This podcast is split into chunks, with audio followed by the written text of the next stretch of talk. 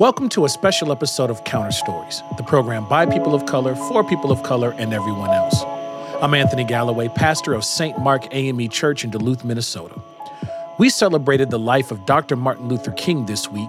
The proceedings in Duluth consisted of the MLK Breakfast, a satellite site for, for the United Negro College Fund's MLK Breakfast hosted in the Twin Cities. It was followed by a rally and a march organized by the Duluth chapter of the NAACP. And I had the opportunity to be the keynote speaker. Today, we bring you that speech.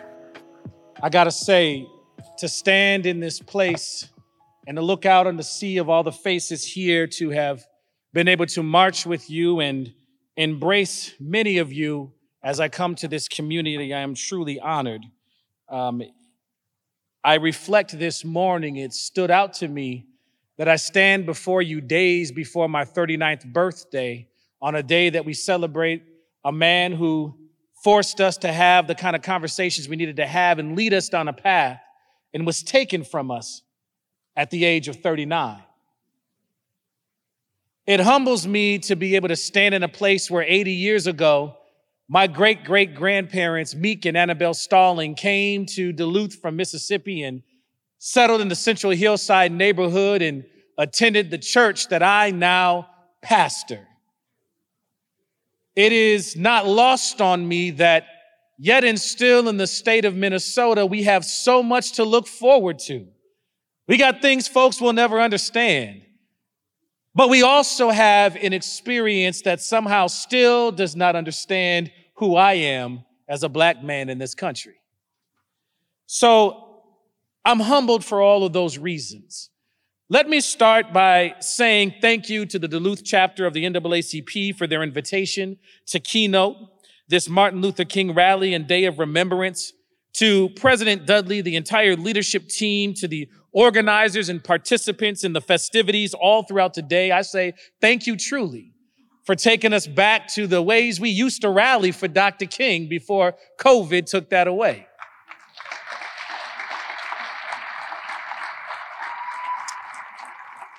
To Mayor Emily Larson of Duluth and Mayor Jim Payne of Superior, to the city councils of these Twin Port cities, and of course, to your new council president in the city of Duluth, Janet Kennedy, the first black woman to serve in that capacity who was also kind of my boss as one of the stewards of St. Mark AME Church.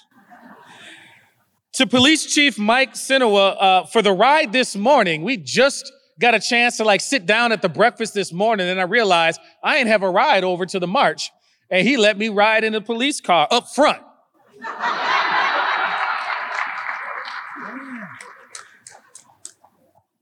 I also bring you greetings from Bishop John Franklin White, the presiding prelate of the Fourth Episcopal District of the African Methodist Episcopal Church. I'll tell you more about that in a second. That's a big, long title.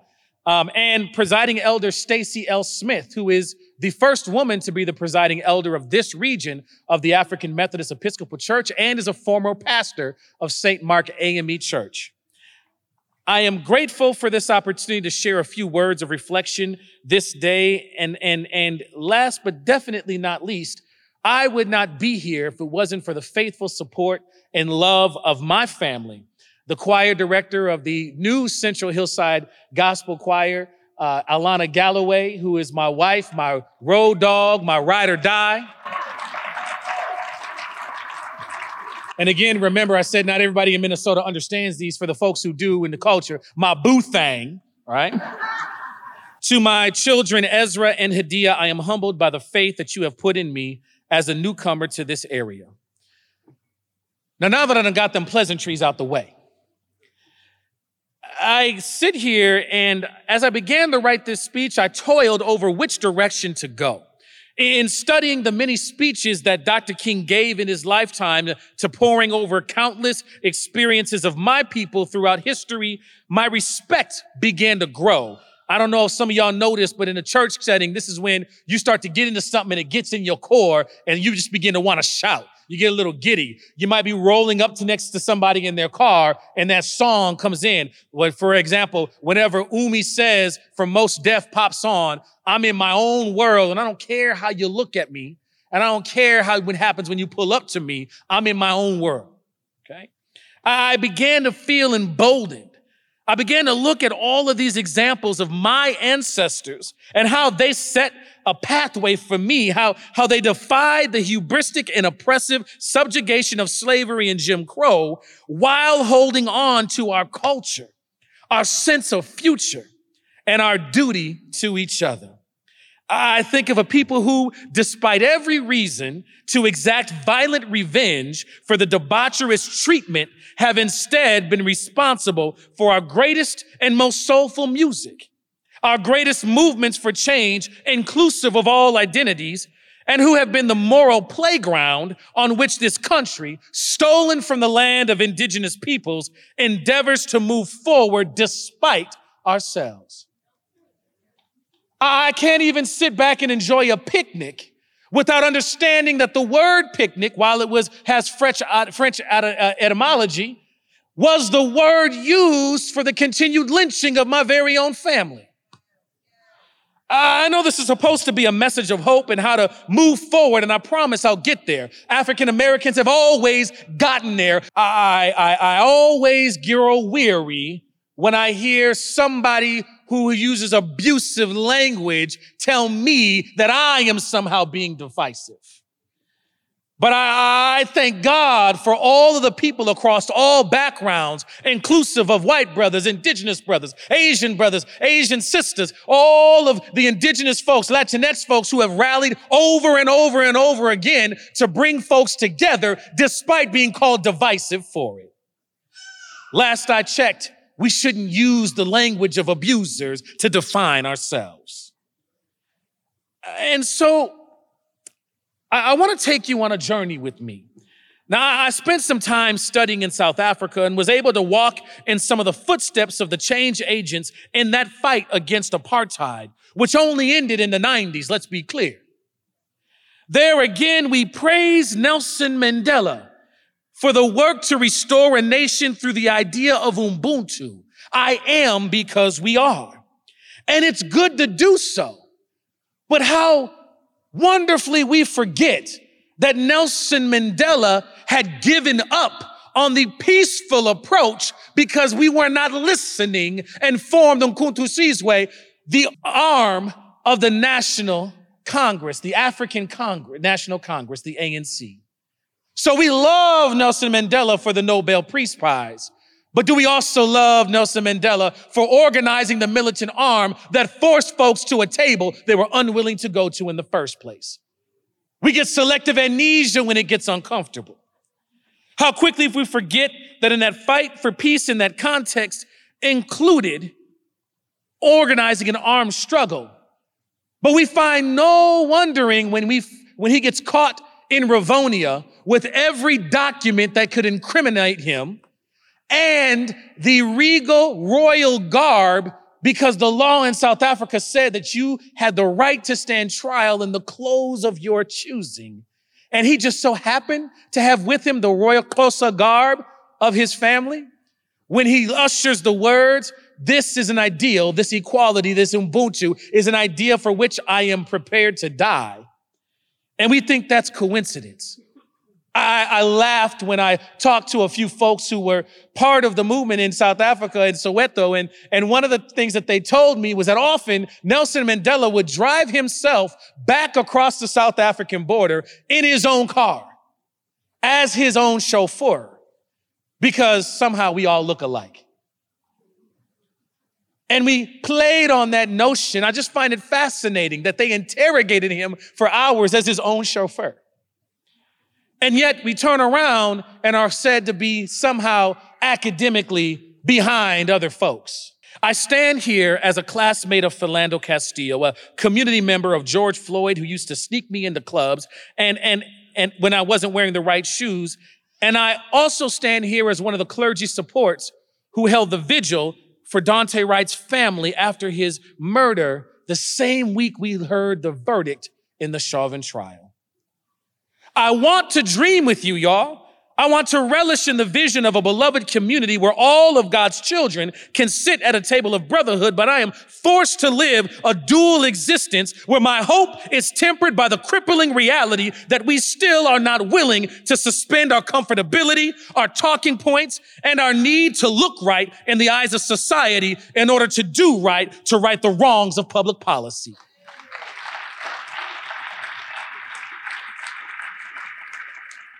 So, so what do we do and what do we say to Dr. King's dream to, to be a nation that has the means to end hunger for every citizen, to ensure an education for every child, to ensure that no one is stressed and stretched to the point of starvation and addiction. We aren't poor in resource, but it seems, especially now, that we are growing more poor in spirit. In this sea of turmoil, how do we move forward? We speak of Dr. King for the dream, for the monumental shifts that occurred because of the work that he and so many of our ancestors, especially the women who actually launched the bus boycotts, let's be clear, when Dr. King came out of the Highlander School training, he got to go to church. Rosa had to go to Mississippi to register the narratives of women raped by white men who were being ignored, something that could get her killed way more than Dr. King at church. I'm not denigrating Dr. King, but when the men were too scared to push the go button, she said, let's go.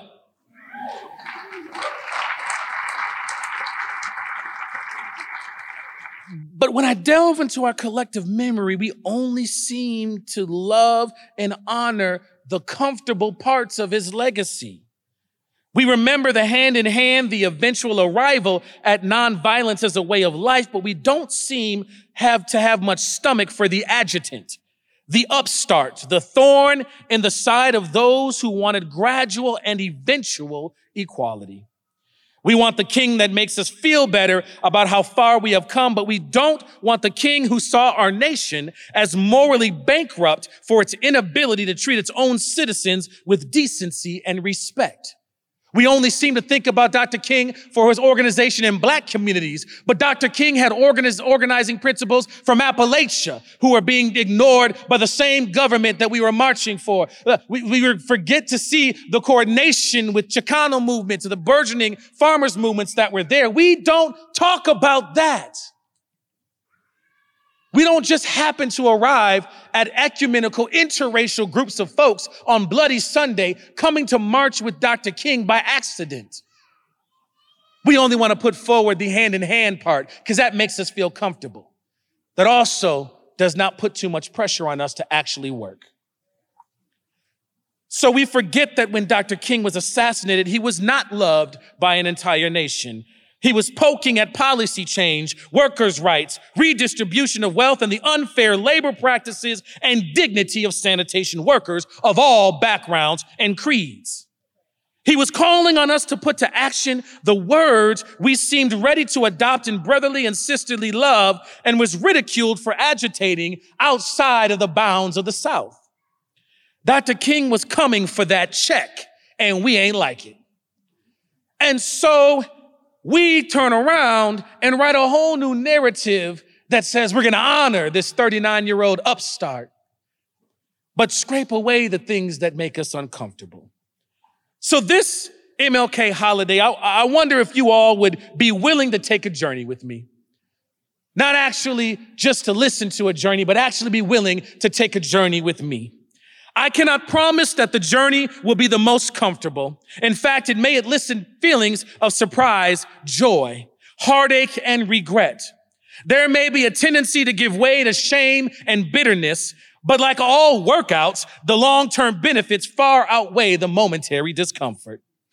This journey simultaneously examines and honors our past, comes to grips with our present, and endeavors to imagine a future in which we aim to shape for the good of all people. This is the journey of Sankofa, the ancient African philosophical wisdom that depicted as a bird looking on to its past. We want to answer the question, how do we move forward? The answer is the answer that has been true for African heritage peoples all across colonized, the colonized world. This idea of Sankofa. The principle of Sankofa, in my opinion, is the purest description of how we as African people have walked through life in this country and others. It has sustained us and allowed us to honor our ancestors, love who we are, and imagine a future devoid of the hardships of the present. But it requires us all to look at who we were, who we are, and who we want to be. The three principles of Sankofa. And we don't offer this. Let me be clear. We don't offer this as a way to say this is our thing and not somebody else's. That's not a presumption that lies in African culture or heritage. We have the assumption that to lift anyone up is to lift all of us up. That's what is assumed. So we never have to say all lives matter because that's built into the fiber of our melanin. It's built into the cultural practice of who we've always been. But it's often challenged by those who question whether or not that can be true. If I were to give any singular definition of black culture, it would be this offering. This is what I offer to us about how we move and keep moving forward. For we are at our best when we honor the past and our ancestors, define our own identity and know ourselves, and create and imagine the new. I invite you to all to take this journey in hopes that our walk together will uncouple us from the stagnation of our current discourse and useless rhetoric into a march that has us collectively decide that every life, every mind, every body has worth. A march towards justice requires that you at least know some of the folks you presume to march for. It requires us to put away these attacks on quote unquote woke culture. Now, family, l- let me be clear. Black folks used woke for like three months. And then from there, I ain't never heard woke from anybody but white folks mad about the word woke just like the music that is stolen for so many of us who were never paid for it, uh, uh, woke culture, this cancel culture attack on folks who are just trying to hold accountability is like Pat Booning Little Richard's music. It takes away the rhythm, the heart, and the beat and leaves something that some folks understand, but is unrecognizable to the community that created it. This journey may take us alongside the waters of Lake Lanier in Georgia, where Buried underneath the well-known waters lives the remains of a black town once prosperous, but was destroyed in the all too familiar pattern of white violence and whose memory was washed over in an attempt to move on. It may take us to a stage erected in the heart of Harlem where while we were putting somebody on the moon for several days, a music festival brought joy to the heart of a community sweltering under the weight of public policies that criminalized fatherhood, redlined citizens into concentrated poverty, and demonized its residents as criminals while uplifting how we uh, should be in the world, while the very community that was there was making every demonstration of it. We just didn't pay attention. It will take us along the shores of the Nile where mathematics and the first practices of quarantine were engaged. It, it will remind you simultaneously of the joy of our ancestors and the pain of all of our ancestors' past choices. Our journey must face this hard truth about our past. And even now we look to monuments like the Statue of Liberty and are unaware that the Statue of Liberty was not built as a monument to immigration. It was actually built as a monument to ending slavery in the United States. Edward Laboulaye and other abolitionists rallied to crowdsource this monument, and the original design had the light of freedom in one hand and broken chains in the other.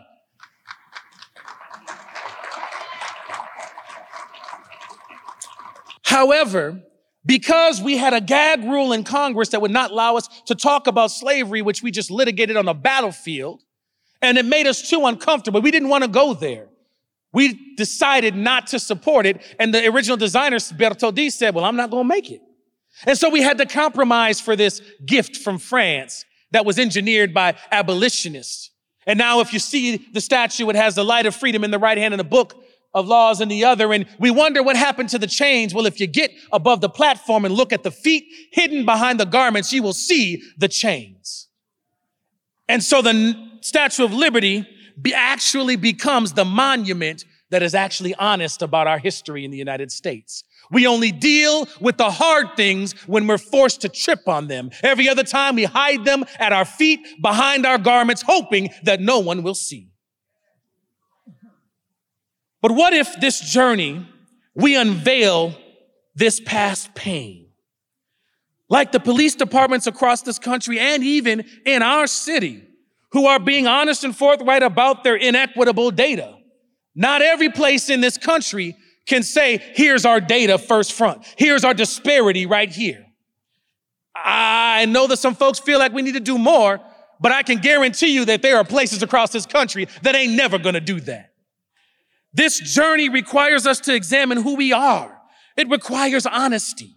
It requires a suspension of our hubris and a welcoming of new ideas and new ways of being. We wonder why our kids don't want to engage us in conversation. Well, we ain't done nothing to this point. Why do they have the right to listen to us in the first place? Instead, they're playing the markets. We love markets, right? Well, we ain't giving youth nothing except the tired old, same old stuff over and over again that hasn't worked before and we're unwilling to change now. So the youth are saying, I'm gonna go make my own stuff, forget you. And then we wonder why we're out of context, why we're disconnected. We aren't honest about our mistakes. We, we want to put this rosy picture on stuff and not deal with the real. And then we wonder why the, the students don't look at us and think we have anything to offer. Well, if I offer you something that's actually different than what everybody else has offered, maybe I'd listen a little bit. It requires owning that we're flawed, that we make mistakes, but that those mistakes don't warrant our deaths and don't, and many don't even warrant our incarceration.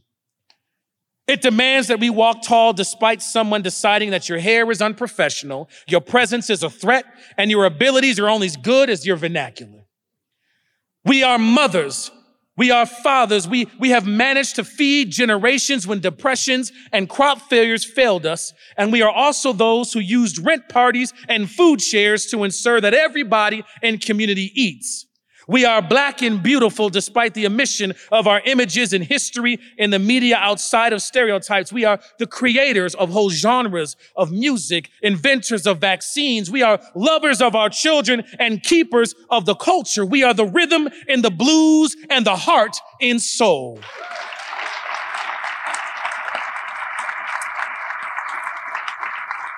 This is who we are.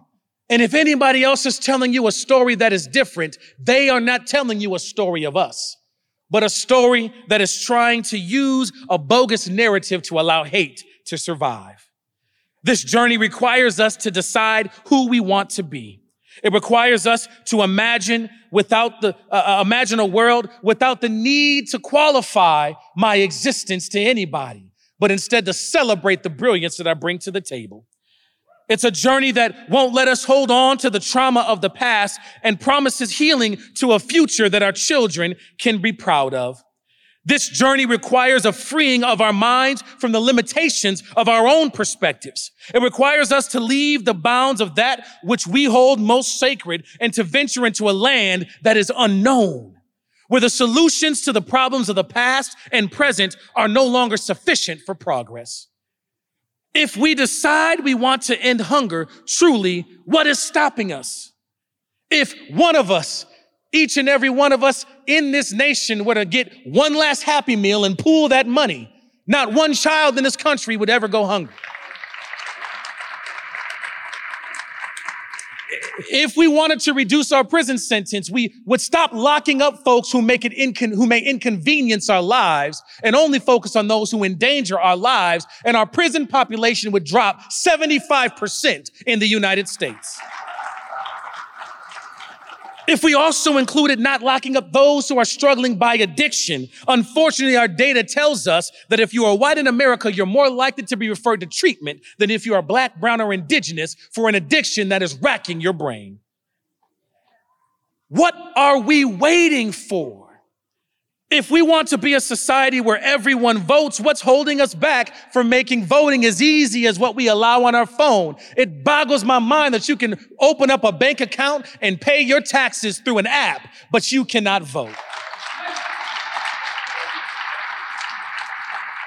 Family, as I close, this journey cannot and must not be walked alone. It cannot be contained by a talking point or a political party.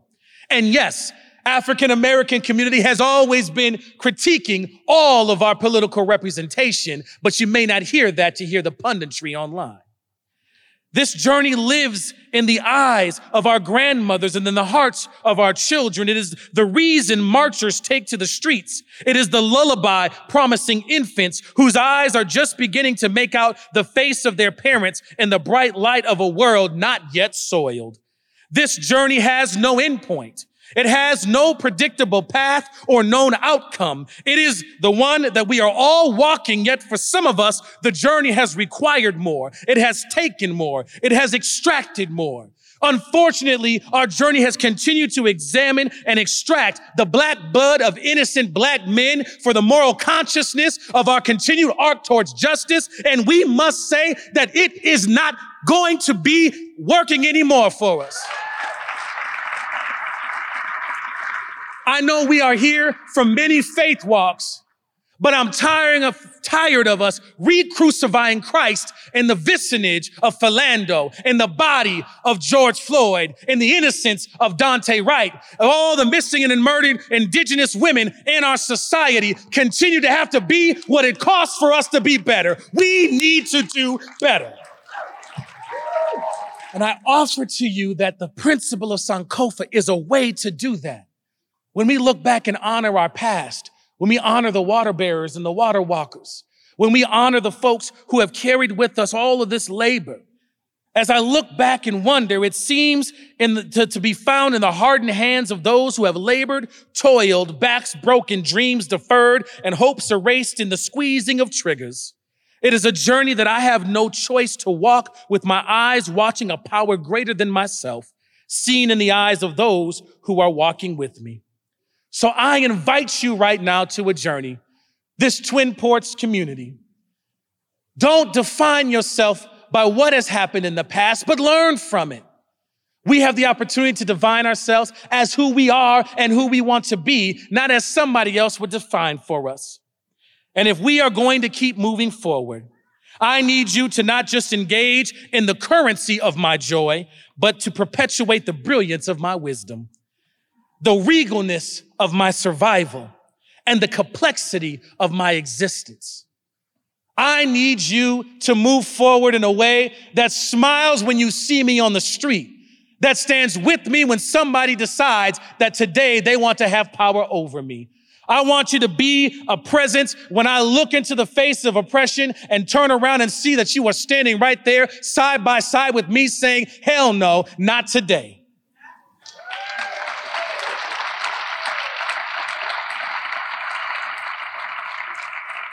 I need you to be willing to walk with me to live and breathe Sankofa as much as the breath that continues to be taken with the knees on our necks time and time again. I need you to be willing to look at who we were, who we are, and imagine and dream with me about who we want to be.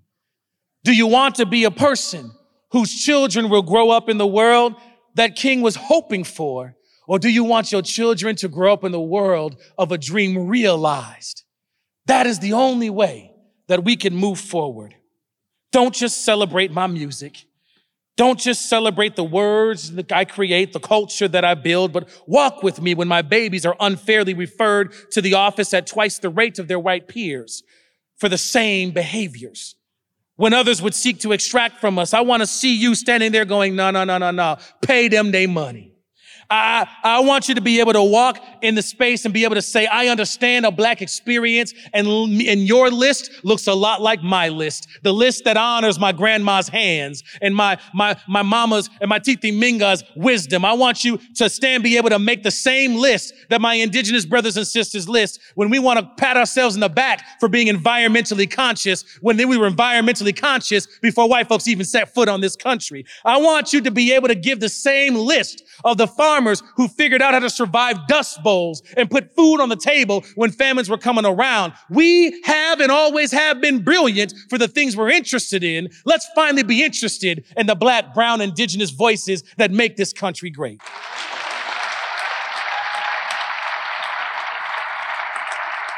Let's remember all of the legacy of Dr. King. not just the stuff that makes us feel good. Let's remember all of the contributions of all of the people in our society, not just the ones that look like us and sound like us or that we understand. Let us be able to keep moving forward in the way that Sankofa has taught us to do, looking at who we were, who we are, and ultimately who we want to be. Thank you. We'd like to give special thanks to the Duluth chapter of the NAACP and all of the participants in the rally, which consisted of native drumming groups, photography and artistry from local indigenous artists, and the Central Hillside Gospel Choir, directed by Alana Galloway in the St. Mark African Methodist Episcopal Church. We'd also like to give special thanks to Ivy Vainio and Doug Bowen Bailey, who provided photography and sign language interpreting for the event. This has been Counter Stories, a co production of the Counter Stories crew and Ampers, diverse radio for Minnesota's communities, with support from the Minnesota Arts and Cultural Heritage Fund. Listen to the entire speech at counterstories.com.